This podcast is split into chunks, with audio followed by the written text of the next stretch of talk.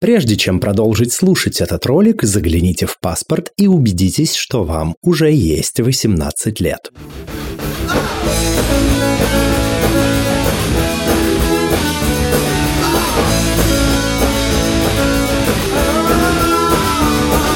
Всем квирного дня! Это подкаст «Громче» аудиоприложение к литературному квир-журналу «Вслух». И нам категорически похуй, что нас заблокировали на Яндексе, потому что мы есть еще на массе других замечательных площадок, которые не занимаются цензурой. И я его ведущий этого подкаста, а не Яндекса, имею в виду Лео Велес. В эфире этого подкаста с гостями и гостями мы беседуем на всякие разные темы, по мнению определенных цензурных ведомств, мы беседуем на злостные пропагандирующие темы, но на самом деле мы просто беседуем о литературе, о квир-репрезентации, о квир-литературе и о репрезентации в литературе. И в целом литература, как вы поняли, это ключевое слово. И наша сегодняшняя гостья — это особенный человек в истории подкаста журнала «Вслух» и в целом всего этого великолепия, в котором э, я, например, задействован. Это наша великая Кхалиси, матерь радужных драконов, а, повелительница э, журнала и а, покровительница подкаста, а, дикпиковая дама всея телеграмма Анна Толкачева. Аня, здравствуй. Расскажи, пожалуйста, о себе, представься, кто ты, что ты. Привет, я сейчас просто скончаюсь от обилия этих всяких громких слов и регалий. Это так непривычно. А, стоит отметить, что э, Аня буквально основательница, соосновательница журнала и идейная вдохновительница всего того, что у нас происходит в рамках этих активностей. Расскажи о себе, Аня. Кто ты? Что ты? Чем ты занимаешься в жизни? Ну, во-первых, Саша, привет. Я не могла с этого не начать. А, ну, кто я? Я даже не знаю, как сказать. Ну, во-первых, я научный сотрудник, бывший преподаватель, ну и автор понемножку. Автор понемножку – это хорошее словосочетание. А, но мы побеседуем обо всех этих твоих ипостасях более подробно и развернуто чуть попозже. А пока хочу отметить, что мы уже общались с тобой в финале прошлого первого сезона подкаста «Громче», и также снова пообщаемся в финале этого с остальными членами и не только уважаемой редакции. А, и в этот раз, я надеюсь, никто не забудет пошутить про хуи. А, сегодняшние вопросы, тем не менее, будут касаться э, тебя как писательницы скорее, чем как э, главреда журнала. И начнем по порядку. Твое первое образование, насколько мне известно, птички нашептали, сороки на хвосте принесли, техническое. Ты даже защитила кандидатскую по физхимии и работала и работаешь до сих пор научной сотрудницей в институте. И не просто в институте, а в научно-исследовательском, что логично. А когда в твоей жизни появилось творчество? Расскажи. Ну, я вот припомнила на этот случай мимасик, где один человек говорит, а я вот в пять лет уже газету почитывал, а другой говорит, а я в пять лет туда уже пописывал. Вот. Но обычно я заметила, авторы начинают говорить, что они пишут там с пяти лет, читают с трех, если не с одного. Но, в общем, не суть. Серьезно, я начала что-то писать на втором курсе универа. Э, вот это были в основном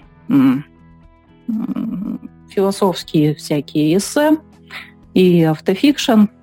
А до этого я, конечно, долго и упорно упражнялась э, во всякого рода письме.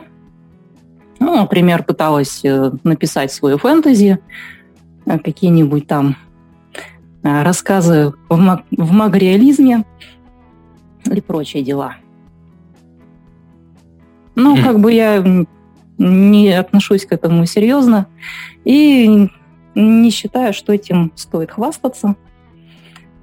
Вот. Ну, стишки, конечно, я тоже пописывала. Ты не относишься серьезно к своему творчеству. Почему? Ну, как сказать? Своему раннему нет. А, ой, я считаю, что вообще ко всему в жизни не стоит относиться слишком серьезно. Иначе никаких нервов не хватит. Ну, они просто кончились в определенный период жизни. Mm. Ну, впрочем, это мы тоже еще обсудим. Насколько мне известно, во время твоей учебы ты вступила в литературный клуб, который, цитирую, очень сильно повлиял на твое творчество и оставил только самые теплые воспоминания о бурной юности. Расскажи о нем поподробнее и о бурной юности, конечно же, и о теплых воспоминаниях о литературном клубе. А как ты туда попала? Чем вы там занимались? А, что ты оттуда вынесла? И как это все было? Ой, ну, значит, было это так. На курсе, на втором, я наконец-то добилась освобождения от физкультуры и ходила на лекции, на заниматься, ну, как бы теоретической физкультурой. Рядом со мной сидела э, девушка, у нее были на столе распечатки. Оказалось, что это распечатки какого-то рассказа. А сама она собирается э, поучаствовать в литературном конкурсе нашего универа. Мне стало интересно. В общем, мы с ней на этой теме подружились, пришли в этот элит-клуб. Э, до этого элит-клуб больше был клубом бардовской песни. Но так сложилось в том году, что как бы вместе с нами еще пришли разные прозаики. Вот. И клуб переквалифицировался в литературный. Вот. Значит, чем мы там занимались? Мы приносили туда свои сочинения, зачитывали их вслух, и потом каждый по кругу высказывал свое мнение э, по поводу услышанного. В те времена Эм, ну, никаких правил о токсичности не было, кроме запрета на алкоголь. Хм. Часто эти э, высказывания были... Лишены конструктива? Нет, там было много конструктива, но они были изрядно токсичными. Вот, потому что, конечно, в творческом коллективе оно всегда так происходит, особенно когда оно ничем не ограничено. Вот. Ну, в общем, было временами тяжело, больно и так далее. Но я считаю, что это была лучшая школа э, творческого письма в моей жизни. Потому что, ну, как бы это было непредвзятое мнение, на нам, ну, как бы не надо было друг друга поглаживать, как это делают в э, школах, допустим. Это в каких школах друг друга поглаживают, я стесняюсь спросить. М- можно адреса этих школ в студию, пожалуйста? Ну, сейчас же каждое издательство считает своим долгом э, организовать свою школу литературного мастерства, вот, в которой, конечно, ну, клиентам относятся более мягко и бережно. Вот, что, конечно, не является их недостатком. Вот. Ну, Мне... в общем, чем мы там еще занимались? Мы там обменивались э, мнением о прочитанных книгах. А, тогда соцсети только развивались, по-моему, был ВК только. Вот это сейчас э, куча каналов в Телеграме, там в других соцсетях, где ты можешь спокойно там почитать все, что тебе интересно. А тогда этого не было, и это было очень полезно. Тогда разные люди с разными вкусами, интересами обменивались друг с другом э, сведениями о литературе и своим мнением.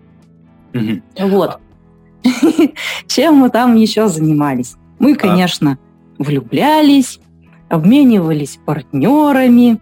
Все было очень весело, насыщенно. А мы точно про литературный клуб говорим, а? Да-да-да. Слушай, меня интересует такой вопрос. Ты говоришь, что мнение, которое вы озвучивали, ну, которое в этом клубе озвучивали э, по поводу услышанного, а, было довольно жестким и, мягко скажем, подача была не самой приятной. А почему так? Ведь, казалось бы, кто, кроме как другой автор, э, должен лучше всего понимать, насколько неприятно слышать э, какие-то жесткие негативные оценки своих текстов. И тем не менее, это имело место, казалось бы, в литературной среде. Э, ну, что я могу сказать? Мы были молоды. Горячи. Да. Да, горячи головой, холодны сердцем, а не наоборот. Э, я понял. Хорошо. Сейчас ты магистрантка по направлению издательское дело. Это очень крутая смена курса, если мы говорим про обучение в целом. И в подкасте с редакцией ты уже высказывалась по поводу того, что разочарована и огорчена развитием российской науки. Но, может, есть и другие причины твоего интереса, помимо огорчения и разочарования в российской науке? А, может, есть какие-то иные причины твоего интереса к развитию в другой области? И почему именно издательское дело? Ну, в принципе, уже исходя из моих интересов а, в универе, я поняла, что литература – это страсть моей жизни – но выбор уже был сделан. Надо было заканчивать. Вот. А так, я не знаю, ты будешь смеяться, но когда я выбирала... Ну, во-первых, я выбрала вуз, в котором хочу учиться, а затем выбирала специальность, по которой мне поступать. И в числе прочих меня принесли ноги как раз на кафедру издательского дела – мы там все обговорили, я задавала вопросы, вот. Мне все понравилось, все было очень интересно, но меня смутило то, что у меня э, четверка по русскому языку, а э, я подумала, что ну как же я буду э, находить чужие ошибки, если я сама их допускаю, вот. И все. На этом мне не хватило уверенности, там, смелости, я не знаю. Что-то пошло не так. Угу. Но тем не менее, потом же все пошло так? А потом, ну, во-первых, во время ковидной э, самоизоляции это было, можно сказать, лучшее время в моей жизни, потому что можно было спокойно, никуда не торопясь, посидеть дома, позаниматься тем, что тебе нравится. И вот так неожиданно я поняла, что мне литература нравится гораздо больше, чем ну, разные технические вопросы. И ты решила, что магистратура по направлению издательское дело – это то, что тебе нужно. И как ожидания сошлись с реальностью? В принципе, да. Меня это очень вдохновляет, радует. Это чертовски ценно. А, поговорим про твое творчество. Ты пишешь на стыке жанров. Социальная проза, мистика, ужасы, триллеры, юмор, перерастающий, переходящий в сатиру, эротика и гей-лид. Это довольно широкий спектр, а, очень полярный, как я уже упоминал на нашей совместной лекции «Главное, что не Александр». А, может, все-таки есть у тебя любимый жанр? Или ты вне рамок и границ? Ну, я бы не сказала, что я пишу ужасы. А, вообще с тем, что страшно, мне как-то сложновато потому что мне кажется, что ничего не страшно. А не могу выделить какой-то определенный жанр, потому что Ну, я постоянно в чем-то себя пробую, нахожусь в поиске. Вот. Больше всего мне удается автофикшн, где не надо придумывать сюжеты, и можно писать все, как оно было на самом деле. Вот. Ну и а, могу сказать, что мне еще нравится постмодернизм как направление. Но, правда, до постмодернизма, до постмодернизма, мне кажется, я еще не доросла. Он мне просто нравится как читателю, как автору. Я еще не написала то самое произведение, которое можно уверенно называть постмодернистским. Но я э, иду к этому. Например, э, у меня есть тот же автофикшн в нестандартном исполнении – как раз о теплых воспоминаниях о нашем литературном клубе. Вот. Пока что я его выкладываю на телеграм-канале на отдельном. Называется «Библиотека Дикпиковой дамы». Вот, можно зайти прочитать, он открытый. Одно название стоит того, чтобы зайти туда. Вот, когда... Ну, я сейчас нахожусь на этапе редактирования, переписывания. Ну и по кусочкам его выкладываю, что уже готово. Но потом планирую как-нибудь издать. Угу. Два вытекающих из предыдущих твоих слов э, вопроса. Э, вопрос номер первый. Я забыл. И вопрос номер второй тоже. Какая прелесть. А, вспомнил. Два вытекающих из э, сказанного тобой выше вопроса. А, вопрос первый. Как ты думаешь, в чем разница между постмодернизмом и метамодернизмом?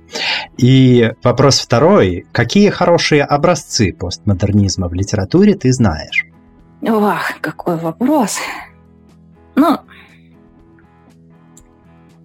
к сожалению, на первый я а, как-то а, детально ответить не смогу. Знаю только, что метамодернизм, он э, сильно пересекается с постмодернизмом, и он пока э, ну, развивающееся направление, э, вот, которое переросло, собственно, из постмодернизма. А авторов этого направления я назвать не могу, потому что с ним пока плохо знакома. А, постмодернизм. Ну, смотри, а, мне очень сильно нравится, конечно, а, Хулио Картасар. Вот. Но, ну и по форме, конечно, его можно отнести к постмодернизму. Но сдается мне, что он жил чуть-чуть пораньше. Вот. А, я, конечно, могу назвать всем приевшегося э, Пелевина, которого я тут недавно наконец-то оценила. И как тебе? Generation P оказалась очень э, актуальна именно сейчас, когда мы испытываем очередной слом в, казалось бы, уже устоявшемся обществе и снова не знаем, что, что же нам делать и как нам жить дальше. Mm. А, хорошо. Следующий вопрос. Он, ну, он, конечно, запланированный, но есть у меня и личный интерес услышать на него ответ и обсудить эту тему с тобой. Ты в финальном выпуске первого сезона во время подкаста со всеми членами, не только уважаемой редакции, а, сказала, что для того, чтобы писать фантастику и фэнтези, нужно быть очень эрудированным человеком. Почему ты так считаешь? И неужели ты сама не пишешь в этих жанрах, потому что, возможно, там считаешь себя недостаточно эрудированной или как? Начнем с, про... да, начнем с простого. Почему ты считаешь, что для того, чтобы писать фэнтези и фантастику, нужно быть очень умным и эрудированным человеком? Ведь в среде литературного истеблишмента фэнтези и фантастика считаются, ну, как бы низкими жанрами. Ну, я бы не сказала, что это низкий жанр. Вот, например, э, Стругацкие тоже писали и фантастику, и фэнтези, и там фантастический детектив, который, ну, как бы детектив тоже не особо высокий жанр. Но, тем не менее, они туда закладывали интересные идеи, и было очень даже здорово. Вот. А я так считаю, потому что, ну, во-первых, для фантастики нужна а, проблематика, которую а, потом автор будет рассматривать в своем произведении. Ну, то есть ему нужно а, сначала выдвинуть некую гипотезу, около научную или научную, которую потом он будет рассматривать с разных сторон вот, в определенном сеттинге. А по поводу сеттинга тоже нужно очень хорошо разбираться в технических вопросах, в в вопросах материаловедения, если, допустим, там ты пишешь о космических путешествиях, то нужно хорошо освоить астрофизику. А если ты пишешь фэнтези, то нужно тоже очень тщательно прорабатывать свой мир. Там тоже нужно знать законы физики, биологию. Ну, то есть, как бы тут э, есть над чем поработать, и а, все это, если логично простроить, то это большой труд. Вот. А разве обязательно, если ты пишешь про космические путешествия, знать астрофизику, или там, если ты пишешь фэнтези, разбираться в биологии, или там, возможно, в минераловедении, если ты пишешь про королевство гномов? А, ведь, ну, я рискну предположить, что это совершенно не обязательные опции. Я могу взять волшебный корабль дерева, нашпиговать его инопланетянами и отправить в космос э, так, чтобы он стрелял там из обычных ядерных пушек. Ядерных не в плане ядерное оружие, а в плане ядрами стреляет. И э, звуки бабаха разносились бы в космосе. И наплевать вообще на всяческие законы физики. А еще можно добавить туда фаербол и окончательно над ними надругаться. И в целом это может быть вполне себе ок и я даже вроде как не э, углублялся там в теории некий условный я автор ни в какие энциклопедические области знаний. Смотря какая у тебя аудитория. Если ей ок, то нет проблем. Mm. Ну, как бы для меня, как автора, это важно, например. Внимание к деталям я согласен, безусловно, важно. Просто насколько э, Насколько серьезно нужно привязывать это к реальным естественно-научным знаниям, например? Ну, смотри, я могу сказать за себя только. Для меня это важно. Когда я читаю книгу и вижу какие-то э, грубые нарушения законов физики, я это замечаю. А волш... Вол... Для меня это снижает э, некую ценность прочитанного, например. А волшебные заклинания считаются грубым нарушением законов физики? Или они в каноне жанра все-таки? Ну, это, это фантастическое допущение. Хорошо, я понял. А, а почему ты сама не пишешь э, фэнтези и фантастику? А у меня была задумка написать киберпанк о, ну, естественно, о социальных проблемах, например, о страхе смерти, о религии роботов, о том, зачем будут нужны э, дети э, людям, когда они уже смогут создавать биороботов посредством 3D-принтинга. Вот. Но, в общем, как раз все застопорилось на том, что я заколебалась. Очень много деталей нужно продумывать. Да. Я заколебалась на, в общем, на стадии продумывания как раз сеттинга и мира. В общем, это э, такие жанры, которые э, по силам, на твой взгляд, далеко не все. И тем не менее, фантастическая книжка Нобелевскую премию по литературе не выигрывает. К сожалению. Это очень большое допущение. Ой. Упущение, полагаю. Хорошо.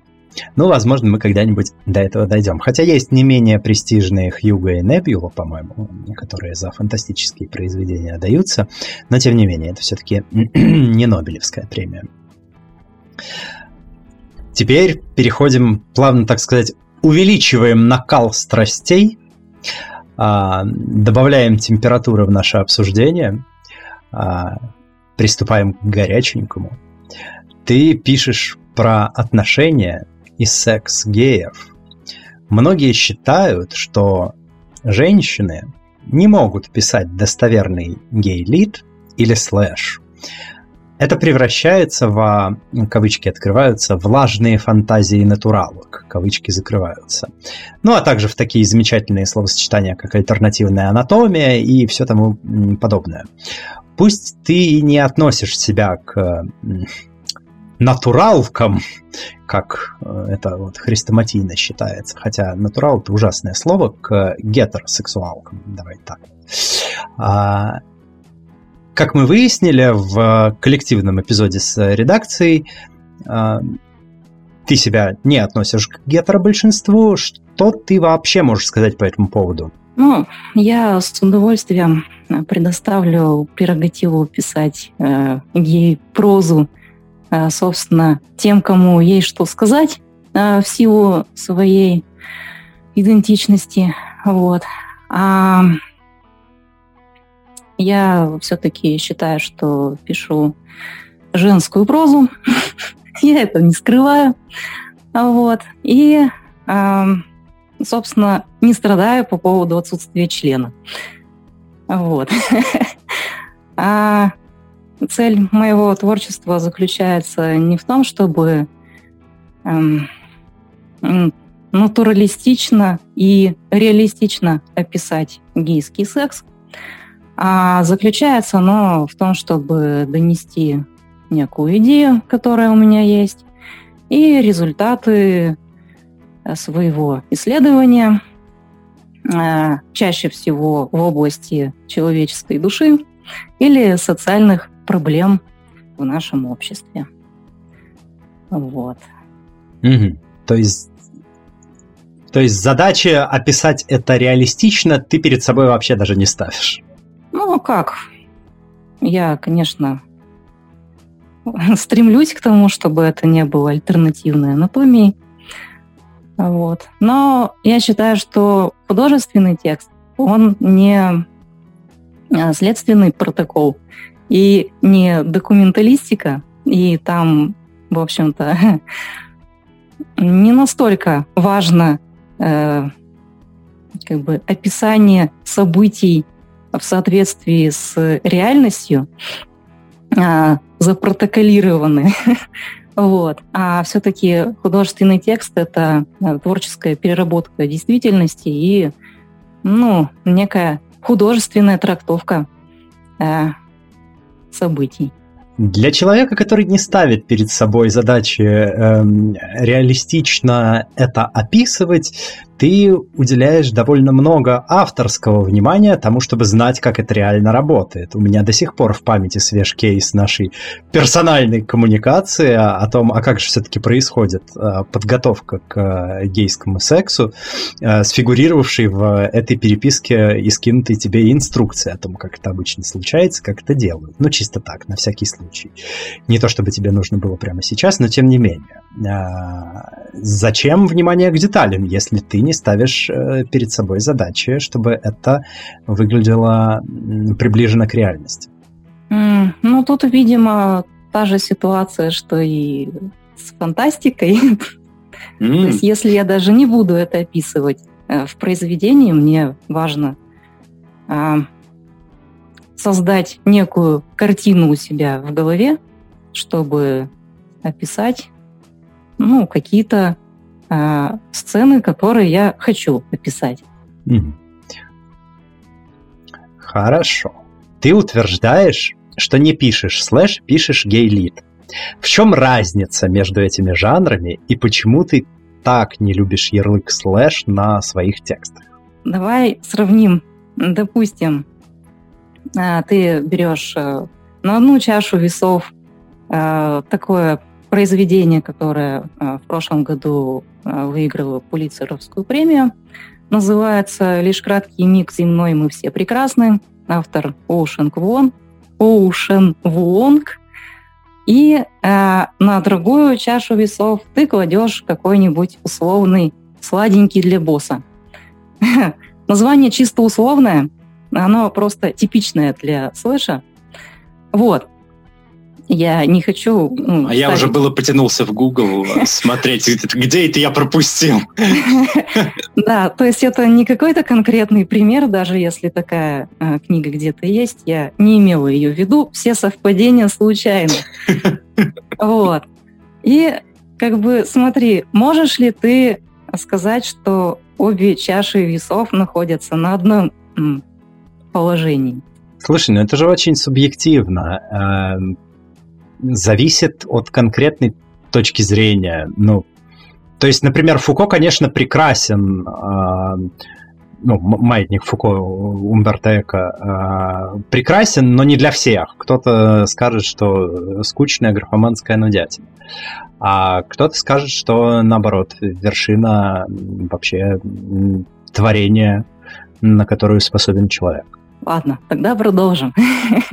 Ну, просто задачи, задачи у текстов у этих э, разные, целевая аудитория разная, и они решают абсолютно разные задачи и ставят перед собой абсолютно разные цели, которые сравнивать настолько же сложно, как твердое и кислое. Ну, то есть несравнимые понятия какие-то. Ну вот об этом я и хочу сказать. Так. Собственно, ты э, мой посыл правильно понял. И если характеризовать слэш одним словом, то это будет повествование о вожделении.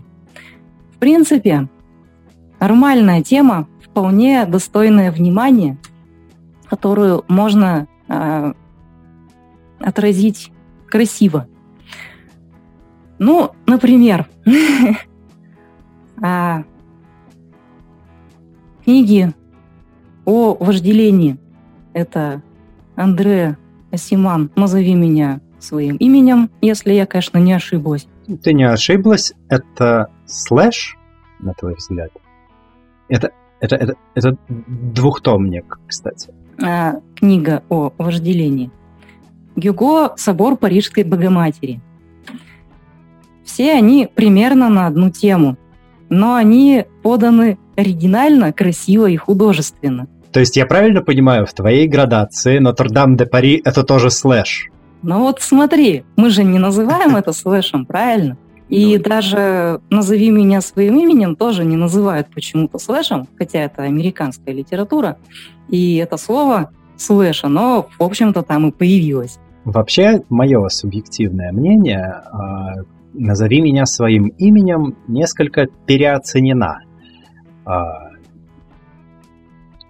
широкой публикой. Я читал этот опус, и меня не впечатлило, например. Но это, опять же, да, субъективное мнение. Если говорить, а почему для меня слэш имеет оттенок пренебрежительного отношения, то могу процитировать Чуковского, который а, говорил о... Ну, он характеризовал а, как раз все-таки жанр женской прозы.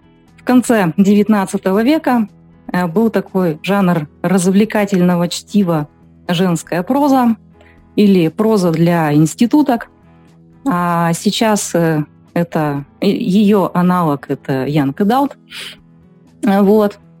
А, собственно, там все было о том же самом, о первой любви, о дружбе, о э, прожитых вместе сложностях каких-то жизненных в юном возрасте. Вот. И Чуковский это характеризовал как э, сентиментальное письмо из готовых сюжетных и речевых блоков. Собственно, слэш о том же для меня. А, то есть там, ну, как бы мало чего нового, много штампов, много готовых решений. Вот. И а, основная проблема а, произведений – это низкое качество и пошлость. Вот.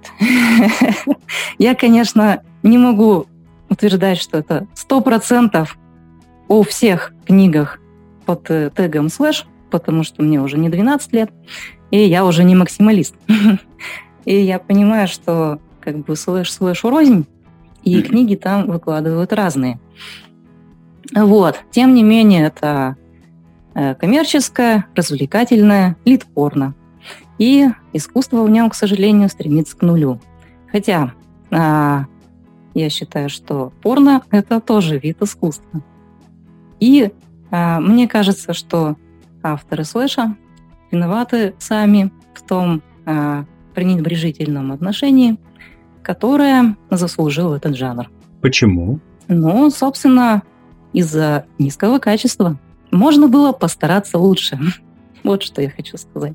Другое дело, что для профессионализации авторов, пишущих в определенном жанре, у них должны быть эквивалентные возможности для э, заработка своим трудом. Что ну, в данных обстоятельствах, с учетом принятого в декабре закона, например, затруднительно. Ну, банально, для того, чтобы писать хорошо, нужно тратить на это много времени и еще что-то кушать э, параллельно. А, в целом, с этим блоком понятно. Там есть дополнительные вопросы, но я думаю, э, что хотел сказать автор синими занавесками, каждый подумает сам за себя. Мы довольно объемно обсудили этот блок. А тем не менее, мне еще есть что сказать. О, хорошо, я весь внимание. Но если ты хотел перейти к женской прозе, то как раз это об этом. Так. А, в общем, а, как бы, как я уже сказала, среди слэша есть разные рукописи разного уровня, разного исполнения и разного содержания. Вот. И есть рукописи, где однополые отношения – это важный структурный элемент повествования, но, тем не менее, тема секса и вожделения в ней не главная и не является сюжетообразующей. Но при этом, а, так как там ну, чаще всего мужская пара в качестве действующих лиц, то авторам приходится ставить тег слэш, чтобы как-то оповестить читателей об этом. И, собственно, найти этого читателя, вот, э, потому что, к сожалению, наш э, читатель не знает других определений, вот, и либо в площадке не заведено других обозначений э, об отношениях однополых пар. Вот. И когда читатель, э, рассчитывая получить лид-порно, вдруг понимает, что автор загрузил его какими-то другими темами, проблемами, на которые он вообще не рассчитывал, что ему тяжело это читать, что это вызывает у него Э, не те эмоции легкие, которые он рассчитывал получить, то э, закономерно читатель разочаровывается в книге. Вот. Ах, к сожалению, есть такая проблема. И э, когда, ну, на мой взгляд, есть большой вопрос как вырасти из коротких штанишек слэша, если ты хочешь говорить на какие-то серьезные темы. А ответ на вопрос есть? Ну, вот как раз, а, чтобы э, не ассоциироваться, э, ну, чтобы мои сочинения, сочинения не ассоциировались с лид-порно, я как раз и настаиваю на том, что пишу не слэш, а квир. Mm. Ну, то есть ты позиционируешь свои тексты, как те, в которых, если и присутствует э, однополый секс, ну или в целом какой-то там не гетеросексуальный секс, он не является сюжетообразующим элементом. Хорошо. Поговорим про соавторство. В одном из своих профилей ты написала, что любишь писать в соавторстве. Чем тебя привлекает этот формат? И как ты его себе вообще представляешь? Соавторство ведь может быть очень разным.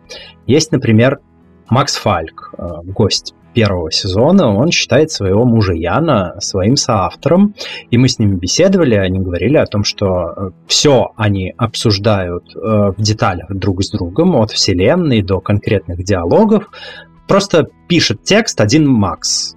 А так в построении композиции истории участвуют оба. А вот есть, например, Екатерина Звонцова, которая у нас э, была во втором сезоне, в котором, собственно, выходит этот выпуск, а, она пишет, что самая удобная работа в соавторстве, ну, говорит и говорила в выпуске о том, что ей удобно, когда один автор пишет за одних персонажей, второй автор пишет за других персонажей, а потом тот, кто в тандеме условный редактор, а, подводит все это дело под э, единую канву, чтобы оно выглядело как-то единообразно. Какой метод тебе ближе, или у тебя есть свой собственный, отличный от э, озвученных мною? Как ты себе представляешь соавторство и почему привлекает тебя этот формат? Ну, а к соавторству я привыкла, исходя из э, особенностей своей работы, потому что э, там мы пишем научные статьи обычно всегда в соавторстве, и каждый отвечает за какой-то свой блок, допустим. Mm-hmm. Ну, за ту часть эксперимента, которую он провел, он ее описывает. И потом все вот эти вот кусочки мозаики складывает один автор, ну, например, я, а, при подаче рукописи а, в журнал. Вот. В принципе, мне нравятся оба варианта взаимодействия с авторами, которые ты перечислил. И мы так и делаем. И обсуждаем вместе, и пишем один а, за одного персонажа, другой за другого персонажа. Потом мы меняемся ролями. Вот. И как-то, в общем, сводим все это а, в некое подобие единообразия. И а, так как я считаю, что две длинных фамилии на обложке это не эстетично, поэтому обычно придумываю какой-нибудь псевдоним. Вот. Ну и так как мы а, с авторами, в общем-то, занимаемся баловством, как я считаю, то и псевдоним этот придумывается какой-нибудь, ну, не то чтобы хулиганский, но не очень серьезный. А Альбина Сексова. Так, например, мы с моей соавторкой а, Ирен Борецкой а, придумали, а, мы взяли комбинацию имен порноактрис американских. Получилась карма стоя. Вот. А, допустим, сейчас мы пишем с другой соавторкой mm-hmm. что-то в стиле жесткого 50 оттенков серого э, по поводу харасмента на работе со стороны женщины-начальницы. Вот. И решили взять э, какой-нибудь блядский псевдоним. Мужской, кстати. Вот. И назвались Тони Маффин. Ну, потому что я сочла, что у нас э, сейчас популярны эм, сладкие фамилии. Макс Корж, например. Почему бы не называться Маффином? Вот. Или по православному кексик. Ну да, кексик. Кексик это тоже хорошо. Да. А, шутка с несколькими слоями, как, в общем-то, и кексик. А, что ж, хорошо. И а, вопрос тогда уточняющий в свете всего выше а, перечисленного. Когда ты пишешь а, в соавторстве а, вот эту вот развлекательную порнушку, а, вы ведь пишете слэш. Прям в полном смысле этого слова. Нет? То есть, несмотря на то, что это развлекательная порнушка, тема секса там все-таки не магистральная и не сюжетообразующая. Нет. В первом, э, кстати, называется он «Сексоколики». Мы решили э, постебаться как раз над э, вот разного рода эротическими опусами с лид-площадок и написать пародию. Вот, но как-то мы сильно увлеклись. А потом все, все, все зашло слишком далеко, пранк вышел из-под контроля. Да. Получилось что-то типа Янка Далта, версия для взрослых. New Adult такой. Ну, в общем, к сожалению, мы пишем get. Ах, к, к сожалению, для кого? Хороший вопрос. Но тем не менее для определенной аудитории. Почему эта аудитория, женская аудитория преимущественно, насколько эм, есть вообще об этом данные, так любит э, гейские истории о вожделении? Как ты думаешь? Ну, я об этом уже писала в своей статье, которая вышла у Парни Плюс и вызвала какой-то очень большой ажиотаж, чрезмерный, мне кажется. А, в общем, не буду пересказывать, о чем там было, можно прочитать, поинтересоваться. А расскажу-ка я лучше о том, почему считается, что слэш это романы женщин для женщин. Да, конечно. И э, я с удовольствием послушаю об этом. И равно как с удовольствием э, поинтересуюсь и послушаю твое мнение, почему, как ты думаешь, среди а, женщин, а, гетеросексуальных женщин, девушек там, а, слэш так популярен. А, в общем, значит, мне кажется, что вот это установка о том, что слышат э, романы э, гетеро-женщин для гетеро-женщин, это оно основано не только на, гейском шовинизме, вот, а еще это является э, мнением или впечатлением людей начитанных. Вот. А возникло оно не на ровном месте, а потому что как раз э, люди э, хорошо знакомые с направлением женская проза, которая возникла в 80-х годах 20 э, века в нашей стране. Зарубежную прозу я рассматривать не буду, потому что я ее знаю плохо. В этом, ну, как бы в этом периоде направление это а, характеризуется, ну, это оно не является жанром, а больше направлением. И характеризуется оно вот несколькими э, такими э, яркими чертами. И давай просто загибать пальцы. Так. Значит, смотри. Э, цель этого направления – разрушение установок патриархального общества. Можно ли это сказать про слэш? Определенно. Можно. Вот. А, дальше. В ней, в этой прозе, поднимаются серьезные проблемы. Такие как смерть, насилие, секс, тоска по идеалу. А временами это может быть не только Э, ванильные фантазии, но и очень э, жесткая подача в том числе. А, ну, типа мужская, в мужской манере изложения. Вот.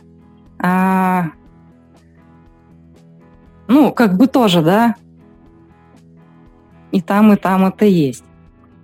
А потом, э, этой прозе характерна повседневность, э, бытовые ситуации, которые легко узнаваемы. Не нужно вводить специально читателя в определенный сеттинг, э, в какие-то правила мира, чтобы он сразу с первой страницы понял, о чем примерно речь, где это все происходит, и, ну, собственно, вот сразу влился в повествование. А, вот. А, потом, что у нас еще тут есть? Есть такая тема, как сексуальность, как способ выйти из собственного одиночества и узнать другого человека а, поближе. Есть такое? Определенно. Конечно. Вот. Потом, а, часто это бывает о героях, вызывающих сострадание. А, повествование отличается глубоким психологизмом. Если ты откроешь э, отзывы на книги в жанре слэш, ты прочитаешь часто встречающиеся отзывы о том, что это о героях, которые находятся рядом с нами. А, какой глубокий психологизм и так далее. Ну, то есть птицу тоже ставить можно. Ну давай так, не то, что если я открою и почитаю такие отзывы, будем откровенны. Я и сам пишу такие отзывы, где пользуюсь этими словесными конструкциями. А потом, значит, что у нас еще есть? А, любовь покопаться в прошлом, его переосознать, пересмотреть, а, разобраться в каких-то травмирующих ситуациях в прошлом. И такой любимый прием, как сны. То есть э, передача какого-то намека, смысла и так далее через сон персонажа. Это как бы вот все я перечислила признаки женской прозы. Вот. А причем я их как бы не с потолка взяла. Это э, мы недавно обсуждали на курсе современный лид-процесс в нашем университете. И тут меня таки бабахнуло озарение. Вот. Слушайте, this is the same picture, да? Причем, как бы, пока мы обсуждали разные произведения, э, вот как раз э, авторов женщин э, в рамках этого курса, я поняла, что ну, многие э, готовые сюжеты э, и ситуации вот из этих книг известных авторов наших российских просто берутся и переделываются под э, пару мужчина-мужчина. Все. Слушай, я даже знаю, что есть, ну вот в Young Adult сегменте, например, а, очень популярное направление, которое называется ритейлинг. Это мы берем какую-то там на слуху архетипичную историю, да будь то диснеевская сказка или в целом какая-нибудь там гордость и предубеждение, например. Ну, это с, потолка взято, вот чисто так, берется что-то, что на слуху и на слуху давно, и автор такой, делаю ритейлинг, но добавляю туда вот там свое видение. И покупают, здорово, продается, хорошо, работает. И никто даже не скрывает, что это ритейлинг, он буквально так и называется. Да, ну, то есть смотри, а, кто читает женскую прозу? Женщины, очевидно. В основном это женщины. Да. А, как бы, ну, не секрет, что женщины вообще больше читают, чем мужчины. Вот. И, соответственно, когда они видят, ну, когда у них возникает узнавание, то, ну, вот они подсаживаются, им им нравится, они как бы вот уже в теме. Ну, как бы все, пазл сложился. Вот. Поэтому, мне кажется, им и нравится. В том числе из-за этого. Mm. Ну и еще одна бомбическая идея, которую я упустила. И мне она кажется важной. Вот. А, установка женской прозы звучит так. Женщина не должна прятать то, что у нее есть. Если мы уберем слово «женщина» и подставим «гей», гей не должен прятать то, что у него есть. По-моему, идеально совпадает по смыслу. В целом, это довольно отчетливо характеризует многие тексты под этим хэштегом. Любопытно, любопытно. Это очень интересный развернутый взгляд. Напомни, пожалуйста, ну или просто скажи нашим слушателям и слушательницам, как называется твоя статья.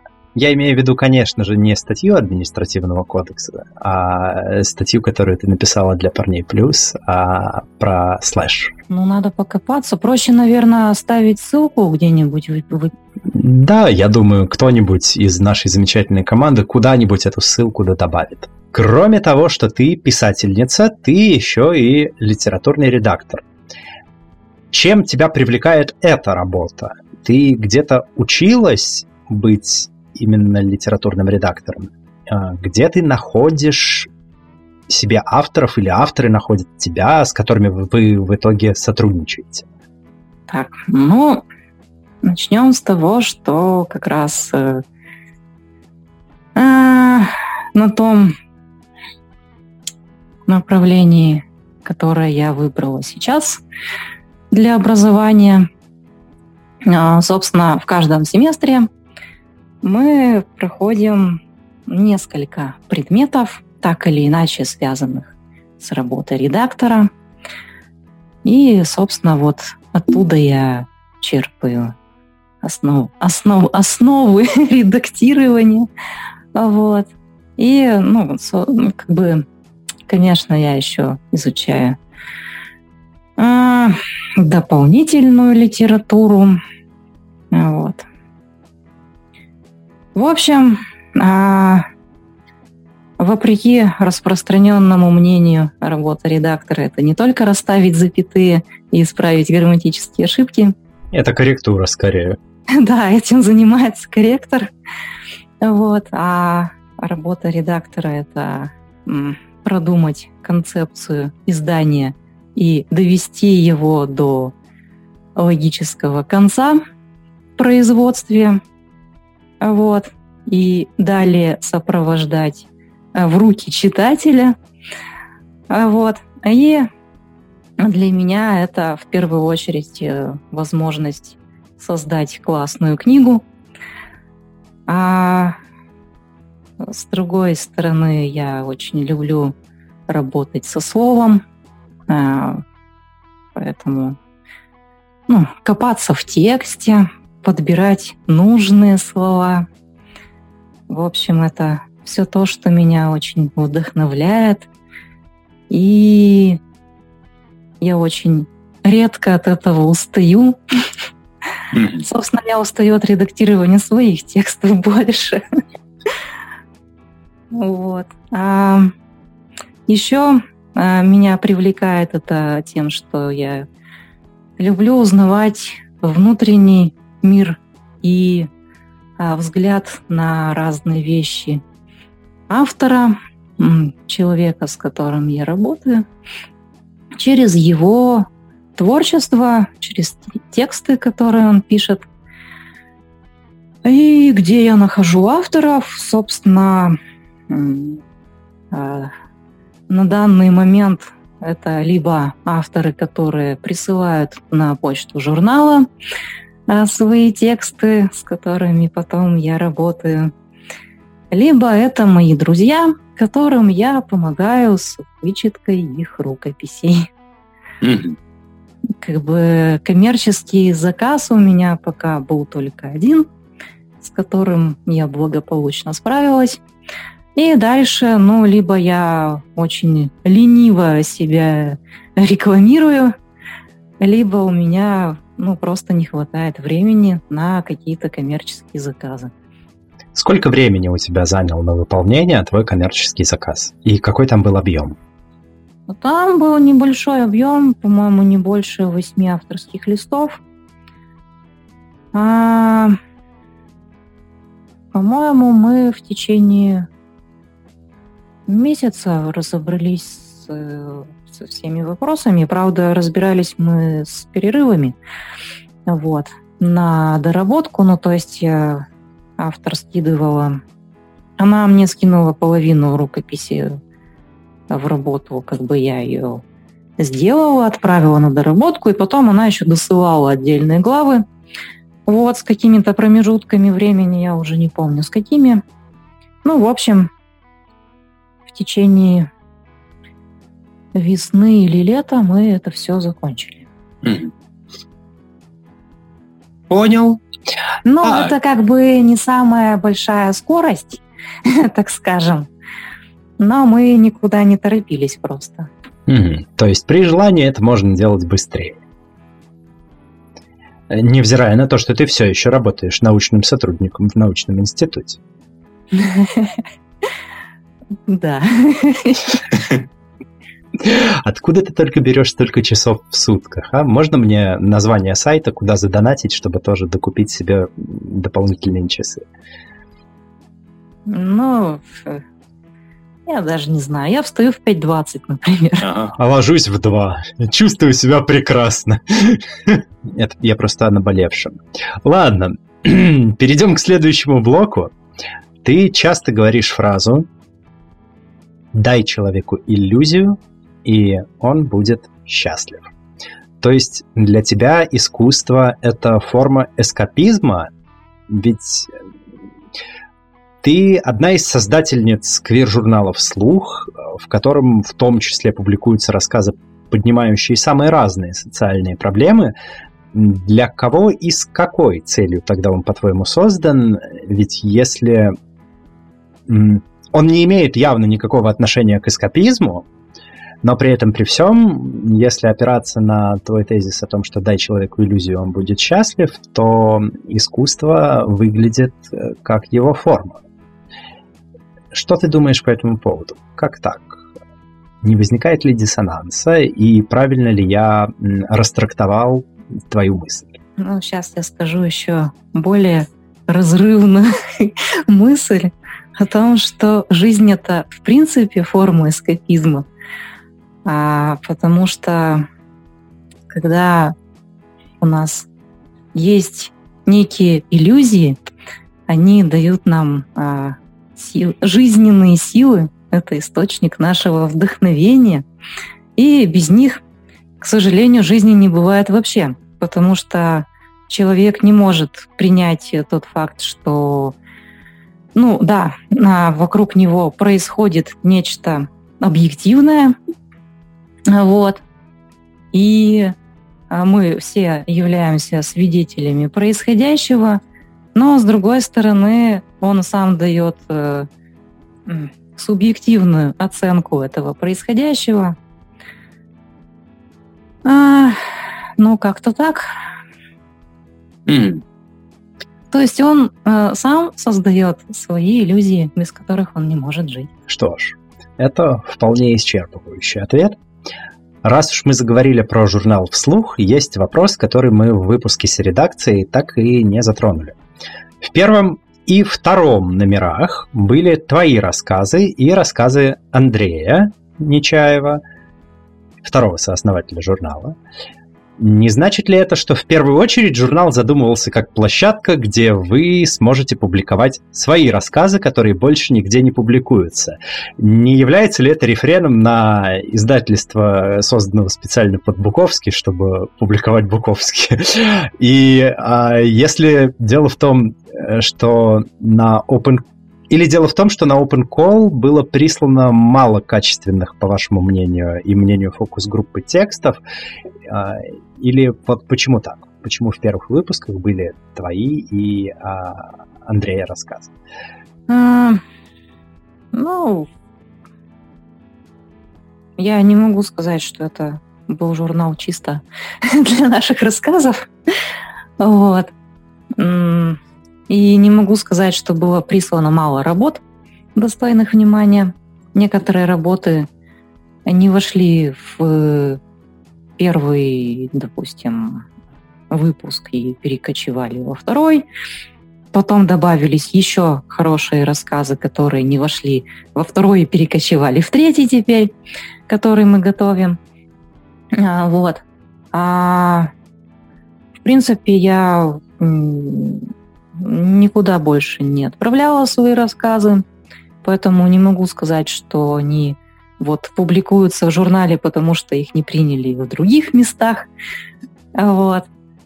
А, ну, в том числе, как бы я помню, что когда тот же Пушкин был редактором журнала литературного, он не стремался там вообще на, на две трети журнала забивать своими произведениями. Ну, Александр Сергеевич может себе это позволить, конечно. Почему и мы не можем, действительно. Вот. Мы, конечно, не претендуем на его лавры, но, тем не менее, не считаем, что и нам это зазорно делать. Одна моя знакомая тоже редакторка, правда, немножко в другой сфере, и тоже с литературным образованием, как-то сказала мне, что э, Пушкину бы очень понравилось жить в современности, ему бы очень понравился ТикТок. Ведь это так здорово а, брать чужие идеи, ретранслировать их э, на своем канале и собирать много лайков на званых поэтических вечерах. Что ты думаешь насчет этого тезиса, кстати? Вполне жизнеспособный тезис. Я думаю, ему бы и у нас понравилось. Так что если бы вдруг Александр Сергеевич написал э, кверлит, он вполне мог бы написать э, нам на почту, и мы бы его, возможно, даже опубликовали. Но помнится, у него как раз вот э, матерные стишки эту тему затрагивали. Угу. Ну, у Лермонтова точно такие стихи были. Ну, у Пушкина, да, по понятно, он же учился еще в Царско-сельском лицее, в котором только мальчики учились, и там как бы э, атмосфера соответствующая, располагающая к различного рода литературным и не только экспериментам. Да. Ну, а в плане наших текстов я не могу сказать за Андрея, могу сказать только за себя. А Часть текстов я написала чисто для журнала. Вот. И когда я отправляю их э, для прочтения фокус-группы, а, я до конца не уверена, что их примут. У меня часто возникают сомнения. Вот. А рассказы на фокус-группу отправляются анонимно? Ну, в смысле, фокус-группа не знает, кто автор? Нет, фокус-группа знает, но это... Не имеет никакого значения. Не смущает людей э, в плане э, высказывания собственного мнения по поводу текстов. Вот, мы не можем э, по правилам, которые мы приняли, принимать решения друг за друга, ну, то есть я не могу э, принять решение, берем мы или нет э, рассказ Андрея, допустим. Вот. А он не может, соответственно, э, принять решение, что берет мой рассказ без учета мнения остальных. Это вполне взвешенное правило.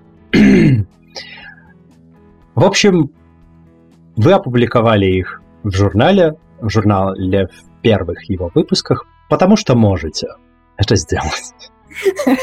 В том числе. И потому что почему бы и нет. Ну да. Ну да, было бы как-то грустненько иметь собственный журнал и не иметь возможности в нем опубликоваться, я согласен. А, в конце концов, все а, здесь в одной лодке, пусть лодка и подводная, никуда мы с нее пока не деваемся. А, под конец у меня есть, да. Кстати, я ведь все-таки забыла рассказать, а, для чего, собственно, мы этот наш журнал а, создали. Это хороший вопрос. В плане эскапизма. Для чего? А создали мы его для квир-сообщества и людей, увлеченных литературой. А, вот как-то нам показалось, что, ну, во-первых, неплохо бы обмениваться своими текстами, в принципе, между собой. И вначале это была ну, задумка такого лампового издания э, для внутреннего пользования, так скажем. Вот. А нам в том числе, ну, мне показалось, что сообщество наше немного разрознено в том плане, что люди, ну, не всегда знают, что происходит с другими людьми, вот, и неплохо бы узнать об их проблемах, о том, а, что они чувствуют и что они думают, вот, обменяться этим опытом, вот, и а, высветить некие социальные проблемы, которые имеют место быть. Это очень благородная миссия, тем более, что тебе не показалось, э, некоторая рассогласованность действительно присутствовала раньше в большей степени, сейчас все еще, как и в любом обществе. Но все-таки, мне кажется, последние месяцы сыграли не последнюю роль в, в кооперации э, комьюнити и каких-то совместных действиях в общем русле. Наблюдаешь ли ты положительную динамику? В принципе, да. Несмотря на отрицательную динамику событий окружающих нас. Да, есть что-то объединяющее в этой идее. Это приятно. Я задам тебе стандартный вопрос. Сейчас не побоюсь этого слова. Традиционный вопрос для наших гостей и гостей. А, традиционные в рамках понимания, естественно, а, через оптику всего того, что мы делаем. В выпуске с редакцией ты уже называла квир-книги, которые тебе понравились. Это Юкио Мисима «Исповедь маски», Рю Мураками «Все оттенки голубого», а, Хулио Картасар «Игра в классике», Милан Кундера «Невыносимая легкость бытия» и Филипп Бессон «Хватит врать». А, может быть, этот список пополнился чем-то с тех пор? И что с э, не квир-литературой? Ну, он, конечно, пополнился. Весь внимание. Правда, правда э, не настолько плотно, как мне хотелось бы.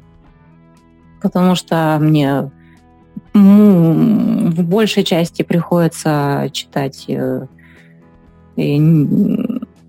неизданное, вот, которое тоже, в принципе, достойно внимания. И если говорить об э, бумажных книгах, то это как раз Оушен Вонг, лишь краткий миг, мы все прекрасны. И Дуглас Стюарт Шаги Бейн.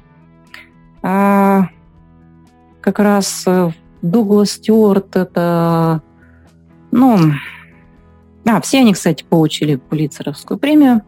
Как-то я подсела на как раз вот... Лауреатов? То, что... да. Вот, кстати, подсела на то, что рекомендует Дмитрий в своем канале. Который Пал Харт? Да. А, и Дуглас Стюарт, он, конечно, вот не про свой гейский опыт написал, а просто о своем детстве и, в частности, о, об отношениях со своей матерью. Вот. Но это очень достойное произведение, на мой взгляд. А, в плане вот э, авторского мастерства. И если рассматривать не квир, то это Алексей Иванов «Общага на крови», которую я буквально на днях дочитала. И она просто перевернула мое мнение об этом авторе. Раньше я как-то не очень его оценила, скорее даже недооценивала. Вот, но думаю, теперь я присмотрюсь к нему более пристально. И тоже мне очень э, понравилось э, то, как написано, язык очень метафоричный и образный. И я думаю, у автора есть чему поучиться. Это здорово, спасибо большое за такую рекомендацию. Что ж, это была довольно э, содержательная, обстоятельная беседа, которая при всем при том подходит к концу. А я напоминаю, что ваша активность помогает продвижению подкаста. Вы можете поставить 5 звезд, сердечко, палец вверх, добавить подкаст в избранное, подписаться или оставить комментарий в любом удобном для вас порядке на той платформе, где вы нас слушаете. Спасибо. А сегодня у нас в гостях была великая Халиси Радужного моря, повелительница нас, милых, замечательных дракончиков, мать-основательница литературного квир-журнала «Вслух», покровительница аудиоприложения к нему подкаста «Громче» Анна Толкачева и я, ведущий этого подкаста, Лео Велес. Спасибо большое, Аня, за то, что уделила время. Что бы ты хотела сказать напоследок нашим слушателям и слушательницам? А, я хочу пожелать, э, чтобы наши слушатели и слушательницы продолжали а, творить то, что велит им сердце, несмотря на цензуру, и не занимались ни в коем случае самоцензурой, вот, а продолжали а, говорить о том, что им интересно, о том, что их волнует, и находить своих читателей. Спасибо за такое замечательное пожелание. А, я думаю, оно сейчас как нельзя кстати. Ну что, осталась только шутка про члены. Черт, шутку про члены-то я и не подготовила опять. Блин, столько шпаргалок, а, а шутки про члены не было. Там была одна шуточка, так что... А, ну хорошо, тогда план выполнен. Можно не вырезать. Хорошо, Александр, ты это слышал. Шутку про члены оставь. Вот ту, которая была выше. Ну что же, с вами был Лео Велес и подкаст «Громче». Всем пока, всем услышимся, всем чпоки.